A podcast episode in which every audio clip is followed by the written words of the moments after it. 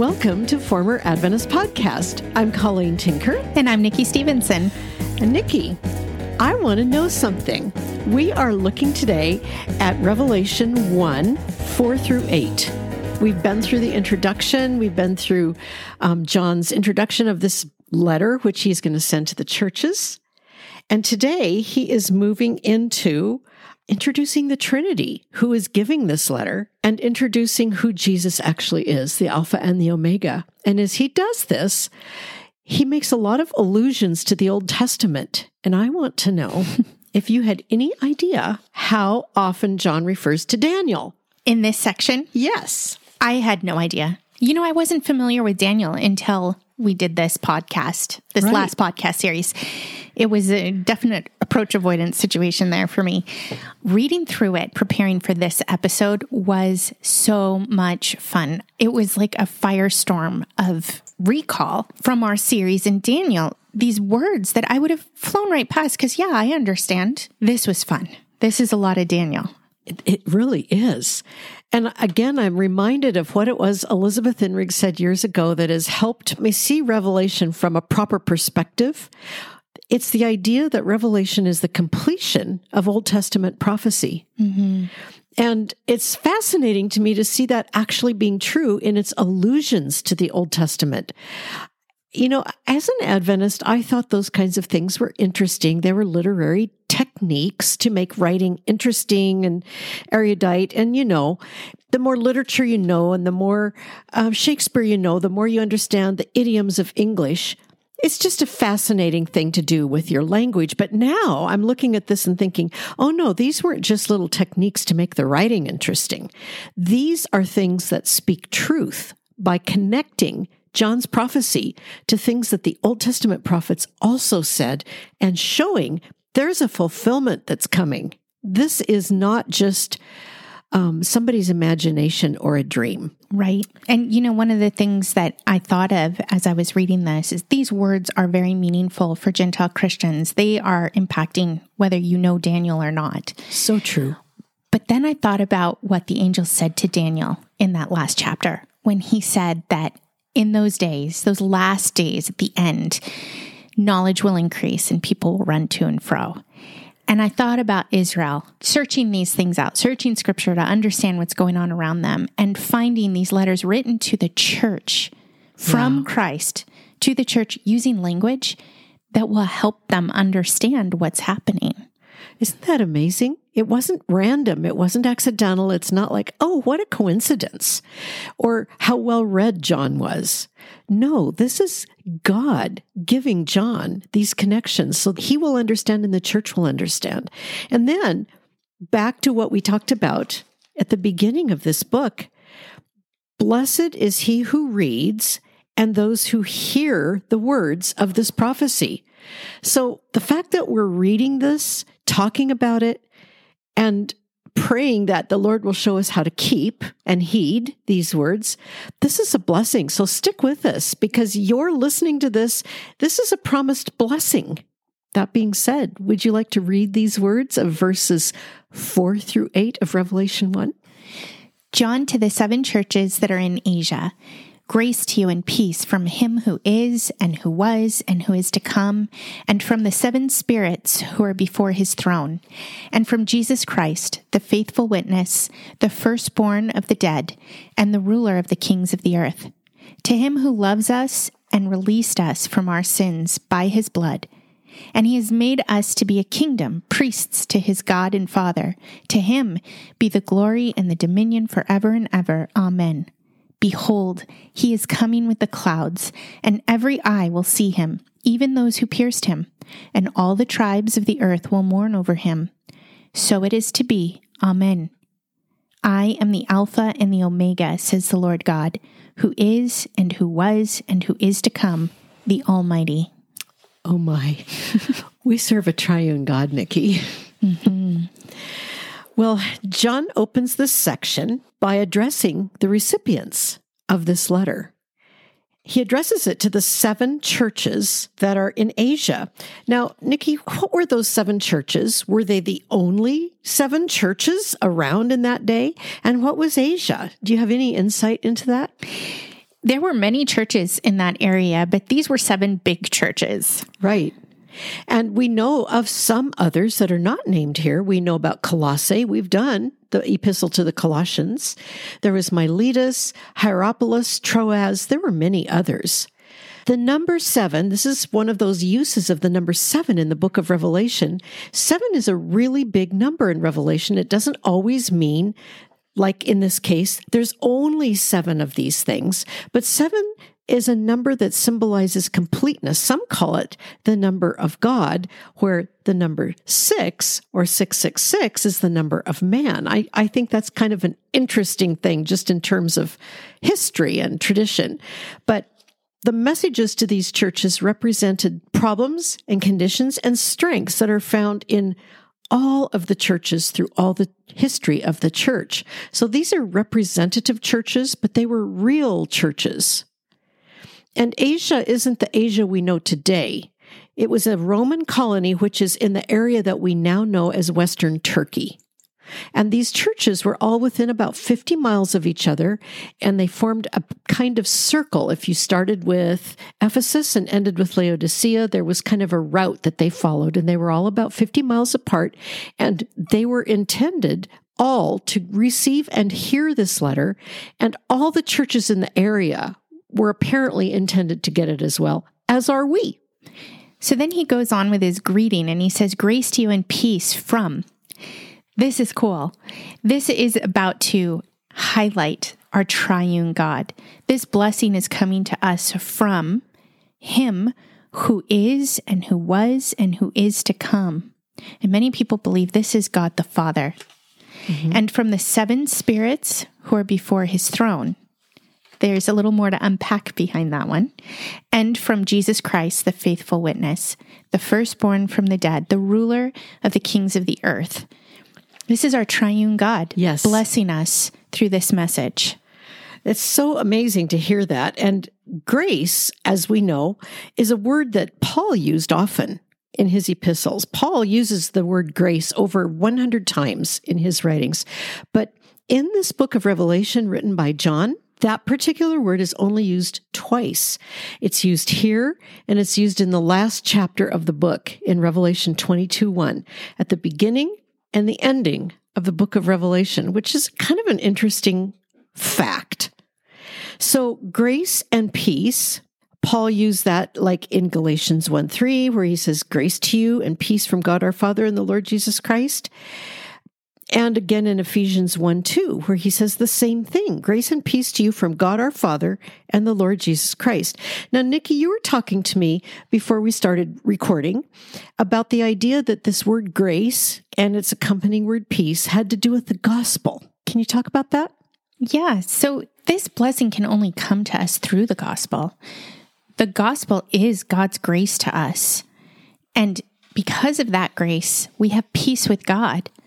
There was a another epistle that we walked through on this podcast where they the there were some commentators we had looked at who were talking about what was behind that grace and that peace and they really fleshed out this is the result of the work of our triune God on our behalf. Because of what he did we have peace with God and that's a grace from him. So to see this directly spoken in this revelation to us from our triune God it's really it's precious. It is precious.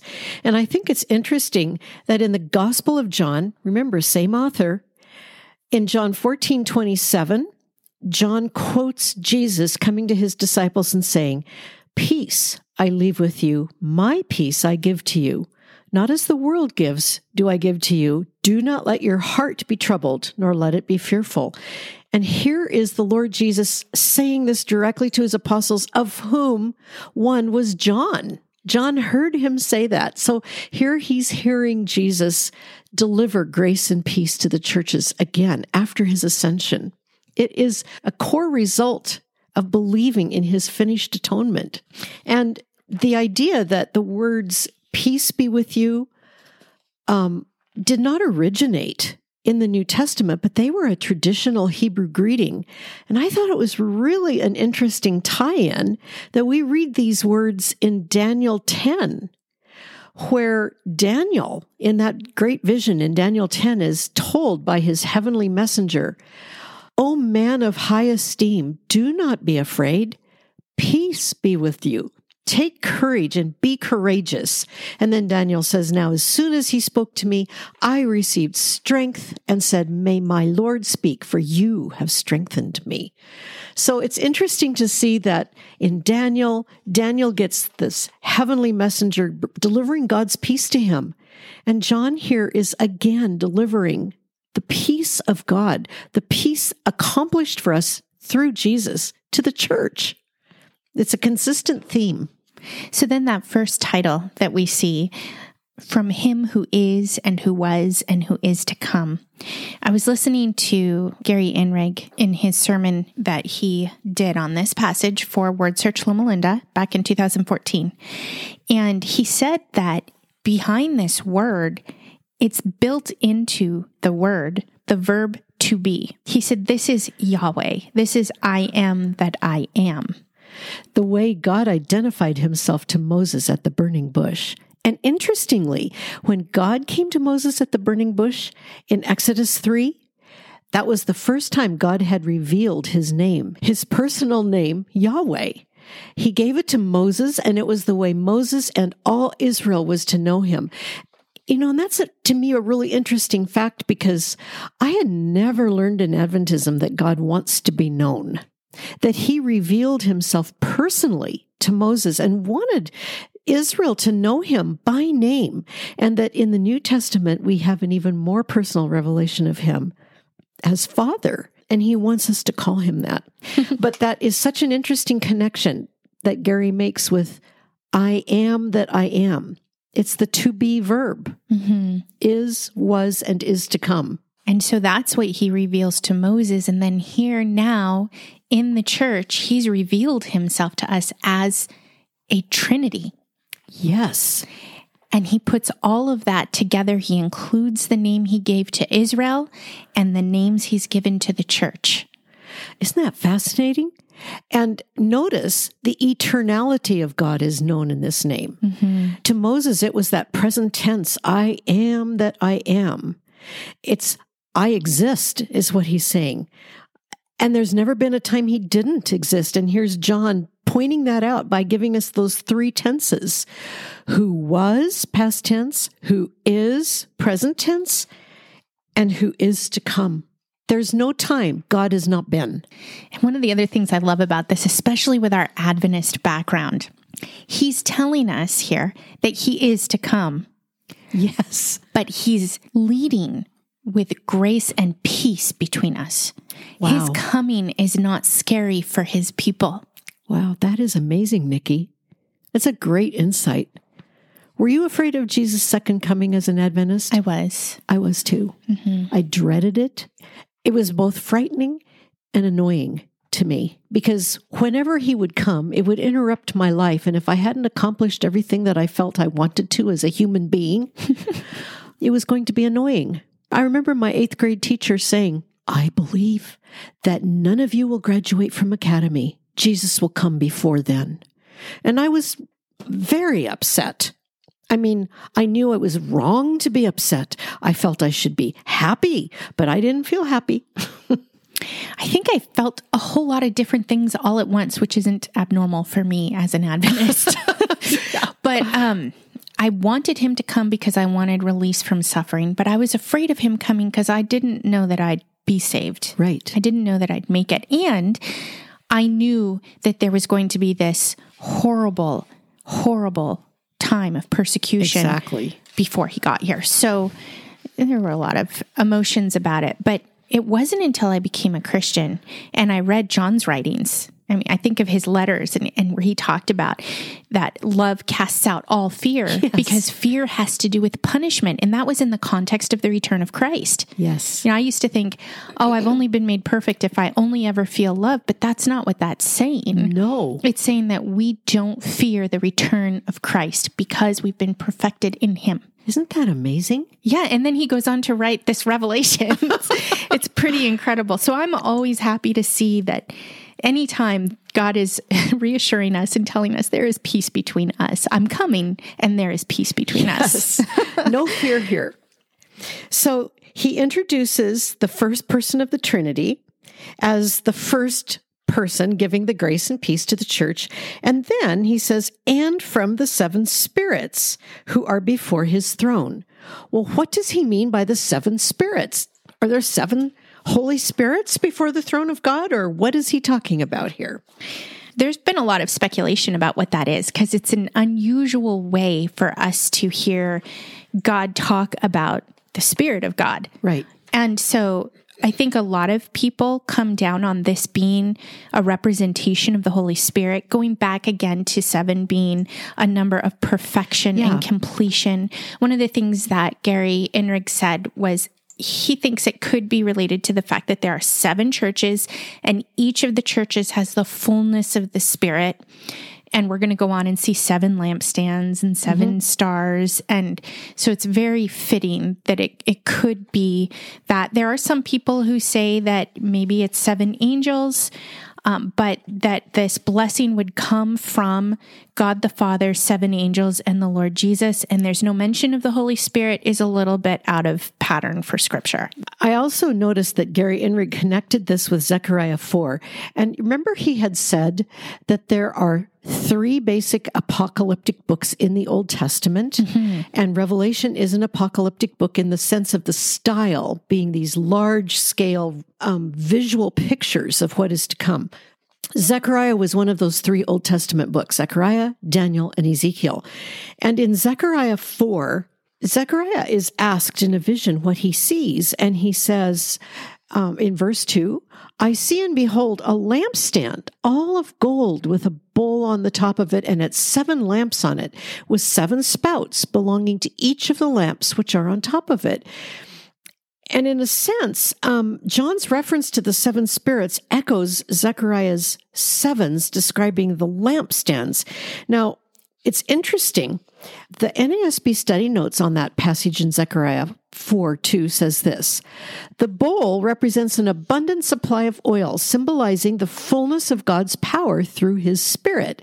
And the seven and seven represents the abundant light shining from the lamps, seven being the number of fullness or completeness.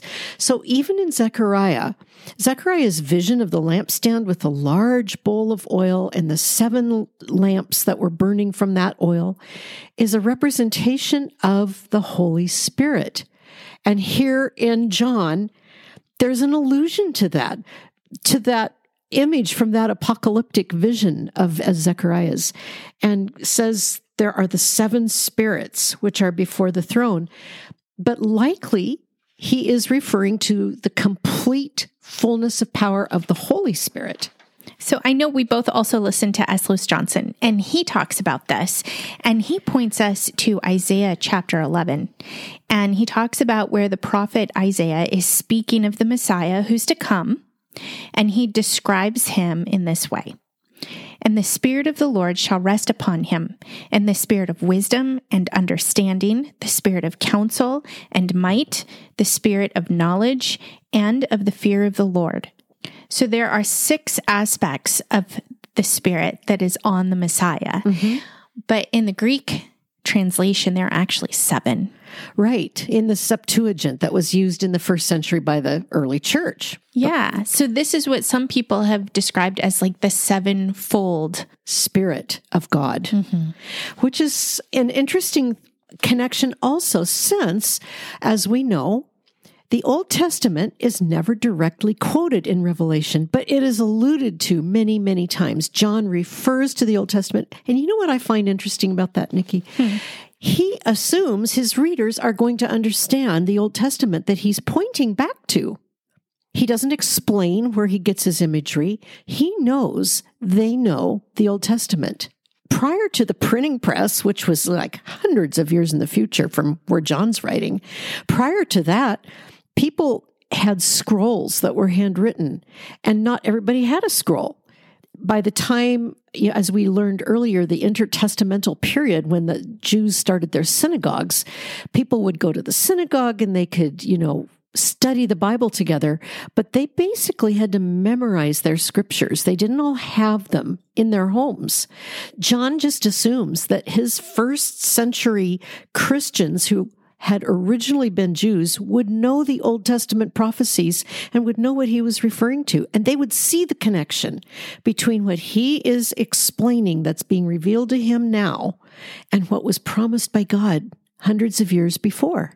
One of the things I love about that is that the book of Revelation does not let us off the hook. No. We read the book of Revelation and we go, wait, what does that mean? And it throws us back into all the rest of scripture, which we have been commanded to read and to know. And so we don't get to just like eh, willy nilly kind of right. not pay attention to scripture and then come to Revelation and know what's happening next. It demands that we care about the full counsel of God. That has come to be a really important thing for me which when I first started studying Revelation after coming out of Adventism, I felt annoyed by that. I felt annoyed that this book wasn't more clear about the future mm-hmm. because I thought, based on my whole Adventist worldview, that it really should be clear. You know, because I was told it was clear, even though it never seemed clear to me. Oh, it always felt tricky to me. Like you just had to be smart enough to figure it out or have the right prophet. yes, exactly. And clearly I did. And then I found out I didn't. So I was totally confused about Revelation. But when I started realizing how much it was dependent on the Old Testament, I thought, well, wait a minute. This isn't new. And now I look at it and say, well, wait a minute. No, this is not new. Yeah. We have to know. And you know, this reminds me of another thing. We talked about this a bit a couple weeks ago when we talked about the methods of interpreting Revelation, but it's something that Gary pointed out when he taught this. He said, certain methods of looking at Revelation, like completely allegorizing it and seeing it as uh, representational and not necessarily as futuristic, describing the future, requires, if you look at Revelation that way, it requires that you reinterpret the Old Testament. Mm-hmm. And that has helped me understand this whole process so much better. And I don't feel annoyed that he's referring to the Old Testament anymore. I'm seeing that he is going back to prophecies which Israel knew, the Jews knew, the early Christians knew. God made promises to Israel that have not all come to pass. And we still have to read those prophecies the way God meant them in the first place and not reinterpret them as being somehow all transmogrified into the church. They really still mean what they mean. And John is showing us how they will come to pass. And that's just amazing to me. yeah, he's telling us what's to come. He's giving us prophetic prophecy. And in a way, he's saying, Look, I've already told you long before you walked the earth. My yes. prophets already told you. I'm going to tell you more now. It's one of these things that are really frustrating to explain to unbelievers, but it's another way that scripture self authenticates itself. Yeah, it is. That's a really good point. So then, after saying that grace and peace are from the Almighty, God the Father, the seven spirits of God, which is a reference to the Holy Spirit, now we have the Lord Jesus and from Jesus Christ. And here, John walks us through who Jesus Christ is. Now, in verse 5, Nikki, what does he say about him? He is what? Well, first, Jesus Christ, the faithful witness, the firstborn of the dead, and the ruler of the kings of the earth. Now, those are the first three things he says about Jesus. He will also say, as we go on, and we'll look at them as we go, he'll say four more things, either that identify him or that tell us what he has done. But let's start with that faithful witness. What does it mean when he says Jesus is the faithful witness? Of what? Of the Father. You know, it takes me back to what we were talking about last week when we shared how John often talks about the witness, the testimony of Christ, Jesus saying, I can only do what the Father has told me to do. He came to bear witness about the Father. Isn't that something? And he was faithful. He only did what the Father told him to, what the Father showed him. Yes. And an interesting thing that I noticed in um, J. Vernon McGee's commentary, and it was a fascinating reference to me, one that I didn't really even understand until just a few years ago. And that was that in Deuteronomy, Moses told Israel that a prophet like him was going to come. Mm-hmm. And when that prophet came, they were to listen to him. And that prophet was Jesus. The New Testament identifies Jesus as that prophet who was to come. And that prophet was going to speak truth. Jesus identified himself as the way, the truth, and the life. And John is picking up on all of that, all those allusions, that prophecy of Moses, the fact that Jesus himself authenticated himself as that prophet who was to come, the faithful witness, the one who only did what the Father told him. This is not just a new title for Jesus. This is who he is as foretold from the time of Moses all through the Old Testament, including the words of Jesus himself. You know, it's easy for us to read Jesus Christ and just see his name, but that's Jesus the Messiah. Yeah. And so he's making very clear here that the God man, the Jesus of Nazareth who walked this earth, who came and who died and was buried and raised again and ascended. He now sits at the right hand of the Father, and he is the king. He is the one who owns the deed to the earth. yes. And he is with the Father, with the seven spirits of God yes. before the throne. And he's writing to us. And that also takes us to the second thing John says about him, which is he's the firstborn from the dead. He's the first one on the basis of his sufficient sacrifice, which broke the curse of death, he's the first one to rise from death in a glorified body. And I just have to say it, it can't be Moses. Moses was not resurrected from the dead so he could appear on the Mount of Transfiguration with Jesus. Nothing says Moses was resurrected. That is an Adventist teaching. Jesus has to be the first fruits. We can't stick a resurrection of Moses in there before Jesus rises from the dead. He is the first fruits. And then, as you were saying, he's the ruler of all. He's the ruler of the kings of the earth. And you know, it's also interesting that this is not only about his position now at the right hand of the Father, this is also his position, which he will hold in the millennial kingdom. He will be the king of all the earth, as Psalm 2 prophesies. It's, it's a short psalm, it's an amazing thing. But for example, in verses 4 through 6, this is what the psalmist says He who sits in the heavens laughs, the Lord scoffs at them. Then he will speak to them in his anger and terrify them in his fury, saying, But as for me, I have installed my king upon Zion, my holy mountain. And he says later in the psalm, verses 8 and 9, and this is God speaking to his holy king that he's establishing. Ask of me, and I will surely give you the nations as your inheritance, and the very ends of the earth as your possession. You shall break them with a rod of iron, you shall shatter them like earthenware. And as my friend Amy sometimes says, he has not ruled over the nations with a rod of iron yet, but it is coming. Mm-hmm. And that's hinted at here in this verse.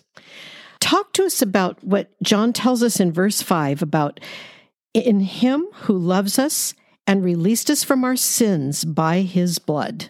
So I really love tenses since leaving Adventism. That's mm-hmm. a big one for us. That's yes. where we see our security, isn't it?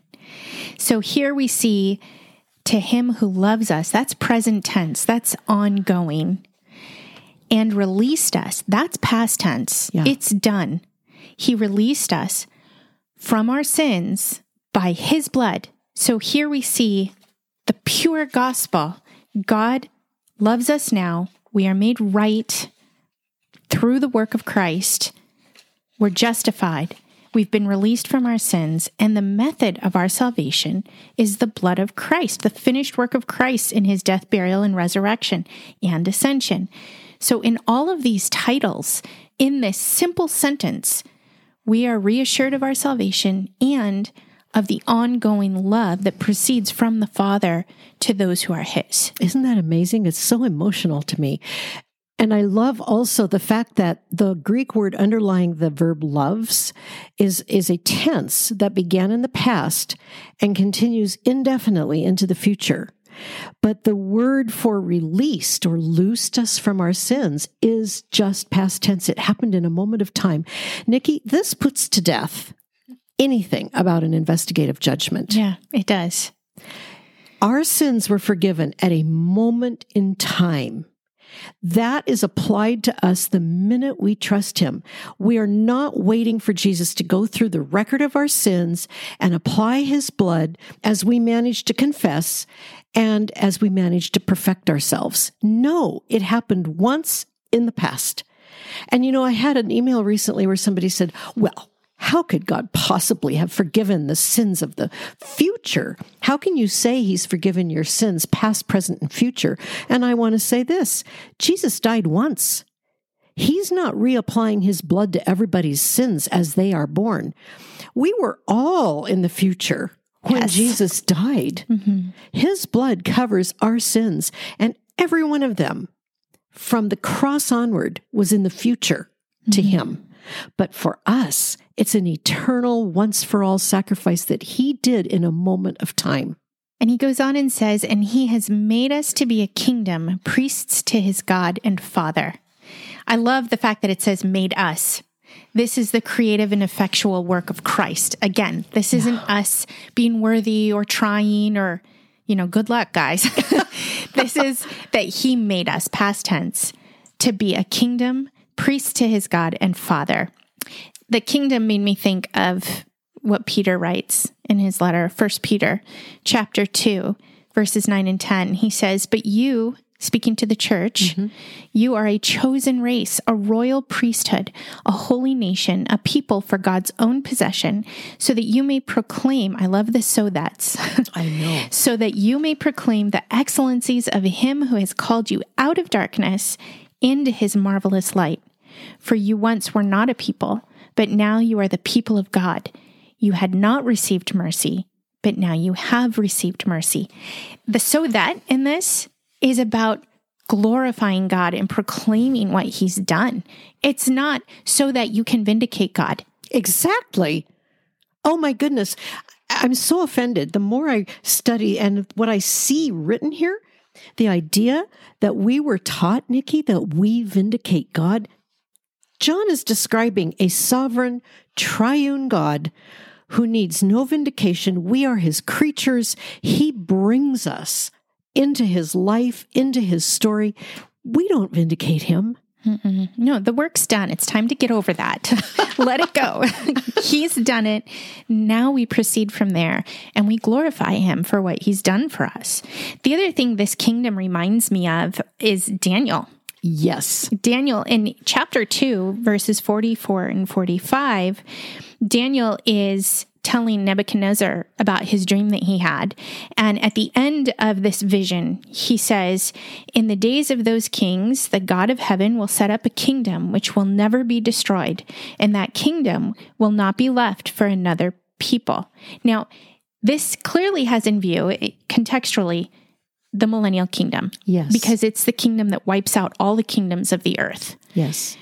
But when Jesus came, he also said the kingdom of God is at hand. And he began to build his church, mm-hmm. which he continues to build. And we are a part of that kingdom that is to come. Isn't that amazing? It reminds me again of how Gary explained it in his introduction to Revelation that that vision of the metals, the statue with the head of gold, the chest of silver, and the the thighs of bronze and the legs of iron and the feet of iron and clay, that image in the vision is shattered by that stone, which grows into a kingdom that fills the earth. And as Gary said, that's the Daniel vision that God gave to the pagan king. Mm-hmm. Revelation is the explanation of how that stone shatters the Gentile kingdoms and fills the earth. That's what John is starting to explain here. And then he ends this by saying, To him be the glory and the dominion forever and ever. Amen. And I love that he follows this kingdom that God has made us to be with God's enduring dominion and his glory, it also takes us back to Daniel. Yeah. It makes me think of Daniel chapter 4, verses 34 and 35, after Nebuchadnezzar comes to see this God that Daniel worships. And he proclaims, he says, For his dominion is an everlasting dominion, and his kingdom endures from generation to generation. And Darius says a similar thing when he comes to see the God of Daniel rescued him from the lions, yeah. the mouths of the lions, and he rejoices. And he actually made a decree that everyone in his kingdom would fear and tremble before the God of Daniel. And he says, For he is the living God and enduring forever, and his kingdom is one which will not be destroyed, and his dominion will be forever. And then in Daniel 7, where Daniel is given the vision with the beasts, which really explains Daniel yeah. 2 uh-huh. from a heavenly perspective. Daniel is again getting an interpretation, and it says, But the saints of the highest one will receive the kingdom and possess the kingdom forever for all ages to come. That's 7, 17, and 18. So we have all of this language of God having this kingdom that's going to endure, that is going to dominate it's like what we talked about in our wrap for Daniel, mm-hmm. where I shared with you, I feel like a bridge just sprouted out of the book of Daniel, uh-huh. stretched across the New Testament and landed in Revelation. Absolutely. I love that metaphor. It's so accurate. And, you know, related to this dominion, Paul, who wrote prior, not long prior, but a few decades before Daniel wrote this book, Paul says this in Ephesians 1 about Jesus and the church. He says in 18 to 22 in Ephesians 1, I pray that the eyes of your heart may be enlightened, so that you will know what is the hope of his calling, what are the riches of the glory of his inheritance in the saints, and what is the surpassing greatness of his power toward us who believe. These are in accordance with the working of the strength of his might, which he brought about in Christ when he raised him from the dead and here we go, seated him at his right hand in the heavenly places, far above all rule and authority and power and dominion and every name that is named, not only in this age, but also in the one to come. And he put all things in subjection under his feet and gave him as head over all things to the church, which is his body, the fullness of him who fills all in all. Nikki, that's what John is describing here in a nutshell. This is the God, the triune God, who in Christ has established an eternal dominion, an eternal kingdom, and Jesus is going to actually physically reign on earth in his millennial kingdom, but his ultimate kingdom is eternal. Mm-hmm.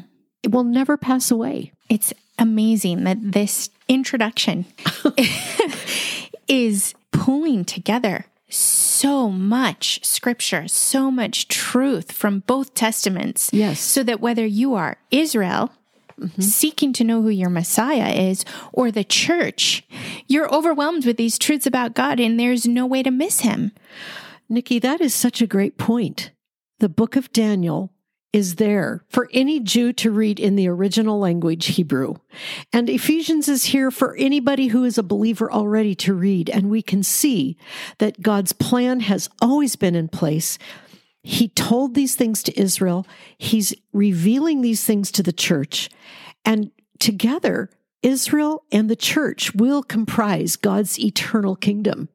And this introduction says, He came and now he moves and says, Behold, he is coming with the wow. clouds. And that again takes us back to Daniel, doesn't it? Mm-hmm. In Daniel 7, again, like you were pointing out earlier, this is the vision in Daniel 7 of the four beasts that describe those nations, those Gentile empires that are pictured in that statue that Nebuchadnezzar saw. But from a heavenly perspective, we see their cruel, ravening compulsive natures. Mm-hmm. And in that vision, God reveals to Daniel that God himself is going to be the one who destroys those empires. It ultimately will not be the work of a man who destroys those empires. It will be God. And in Daniel 7 12 and 13, Daniel sees a vision of a judgment. In the second part of that judgment scene, Daniel sees this, and this is a quote from verses 13 and 14 of Daniel 7. I kept looking in the night visions, and behold, with the clouds of heaven, one like a son of man was coming. And he came up to the Ancient of Days and was presented before him. And to him was given dominion, glory, and a kingdom, that all the peoples, nations, and men of every language might serve him. His dominion is an everlasting dominion which will not pass away, and his kingdom is one which will not be destroyed. The thing that really strikes me about this has another connection to Adventism. See, here Daniel says, one like a son of man was coming as he's watching the clouds of heaven, and on the clouds of heaven, one like a son of man is coming, and he came up to the Ancient of Days. Well, who's that talking about, the Son of Man coming in clouds? That's Jesus. Yes, we know that. We actually learned that as Adventists. But here's the thing that's so interesting to me about this this is the only place in the Old Testament where that phrase, the Son of Man, is used. Jesus, however, used that particular phrase to describe himself, to identify himself, more than any other single phrase in the New Testament. Now, I learned as an Adventist that Jesus claimed that title for himself because it identified him with us. And in fact, I might not have even paused on this and thought too much about it if it hadn't been that I'd just been writing commentary for the Sabbath school lesson. This quarter's lessons are called Three Cosmic Messages, and you can guess what that's about. Maybe three cosmic angels. yes. So the entire quarter's lessons are dealing with the book of Revelation and dealing with the coming of Jesus and dealing with the Adventist doctrine of the investigative judgment and the three angels' messages, all of which is twisted from the way it's used in context. But here's what the teacher's notes said. This is a sentence directly out of the teacher's notes about this passage of the Son of Man. It says, Jesus uses this title to reveal his total identity with our humanity. That's how I understood this passage as well. Jesus calls himself the Son of Man because, well, you know, he was human and he experienced everything we did. He was given no preferential treatment. He suffered. He was tempted. He kept the law. He didn't sin. He showed us how to do it. He identified with us. But that's not the context of what it says in the Bible. It was fascinating to me to hear Gary Inrig describe how this phrase, the Son of Man, was taken by Jesus on his own lips, but not to identify with us as humans. His primary reason for saying it was as a messianic statement. He actually said this to Caiaphas. He said, you know, you will see the Son of Man coming in the clouds, seated at the right hand of the majesty in heaven. That's a reference directly to Daniel 7, and Caiaphas knew it. And Caiaphas knew that this message in Daniel 7 was a message of something God was going to do. It was a messianic prophecy. He understood that. And Jesus was making the statement, I'm the one. I'm the Messiah. But Adventism twisted all of that and said this was just his way of telling us he was just a man. But he wasn't just a man, he was always God the Son. So, as we're looking at this and talking about this, I'm noticing that in Daniel's vision, he says that he sees one like a son of man coming, and he came up to the Ancient of Days and was presented before him and to him was given dominion.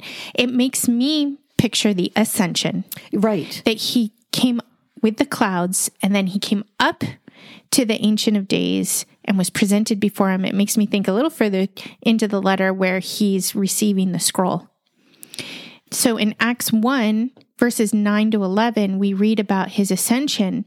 And an angel says to the apostles who are looking up into heaven, he says, This Jesus who has been taken up from you into heaven will come in just the same way as you have watched him go into heaven. So I don't know that Daniel has seen the ascension. It could be the return.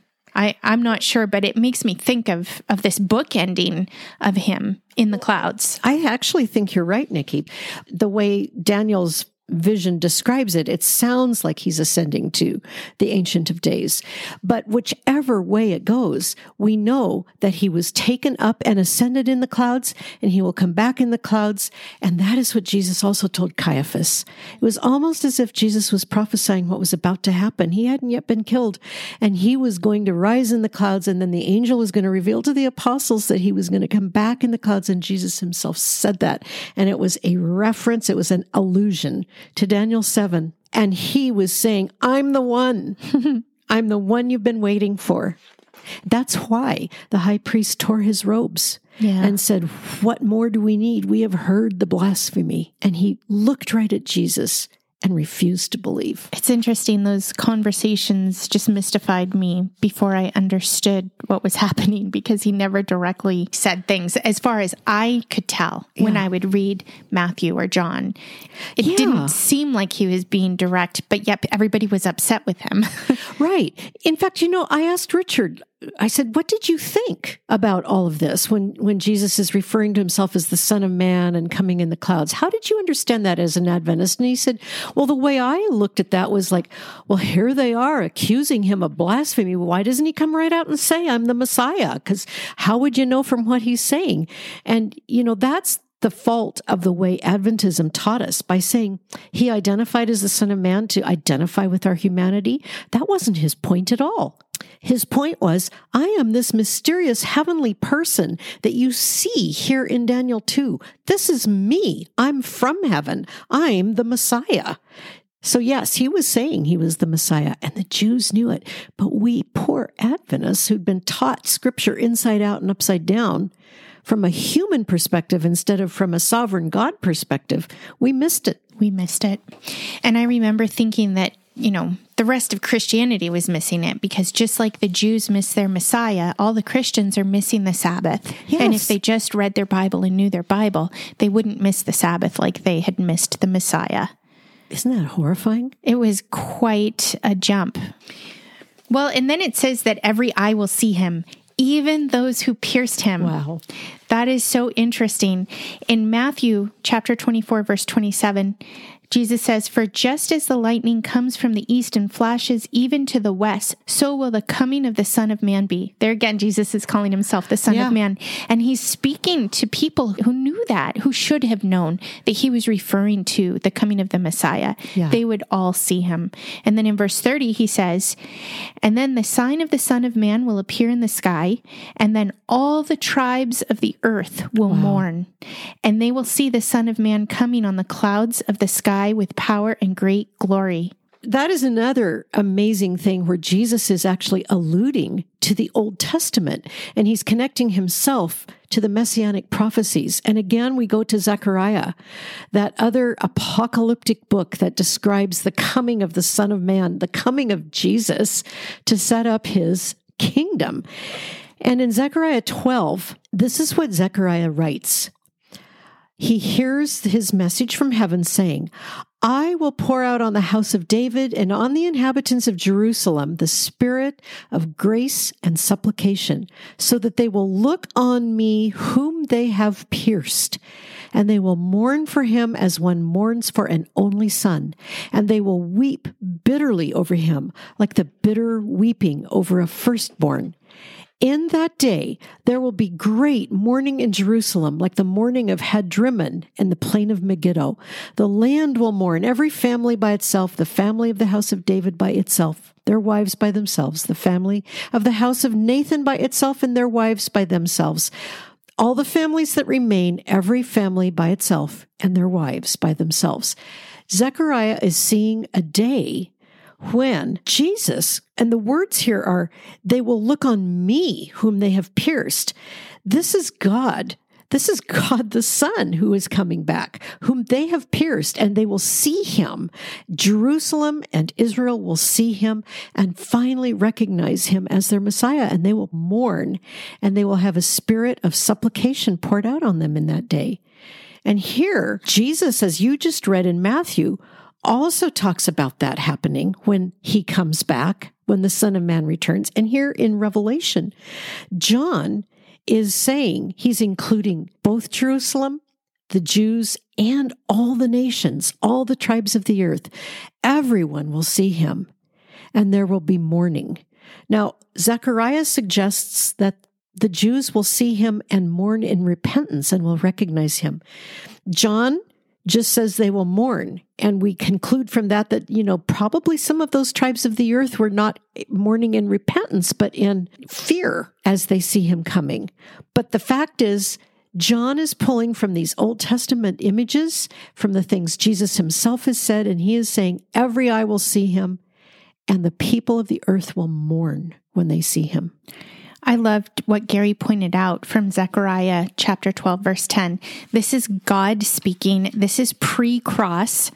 And God says, They will look on me, whom they have pierced, and they will mourn for him as one mourns for an only son.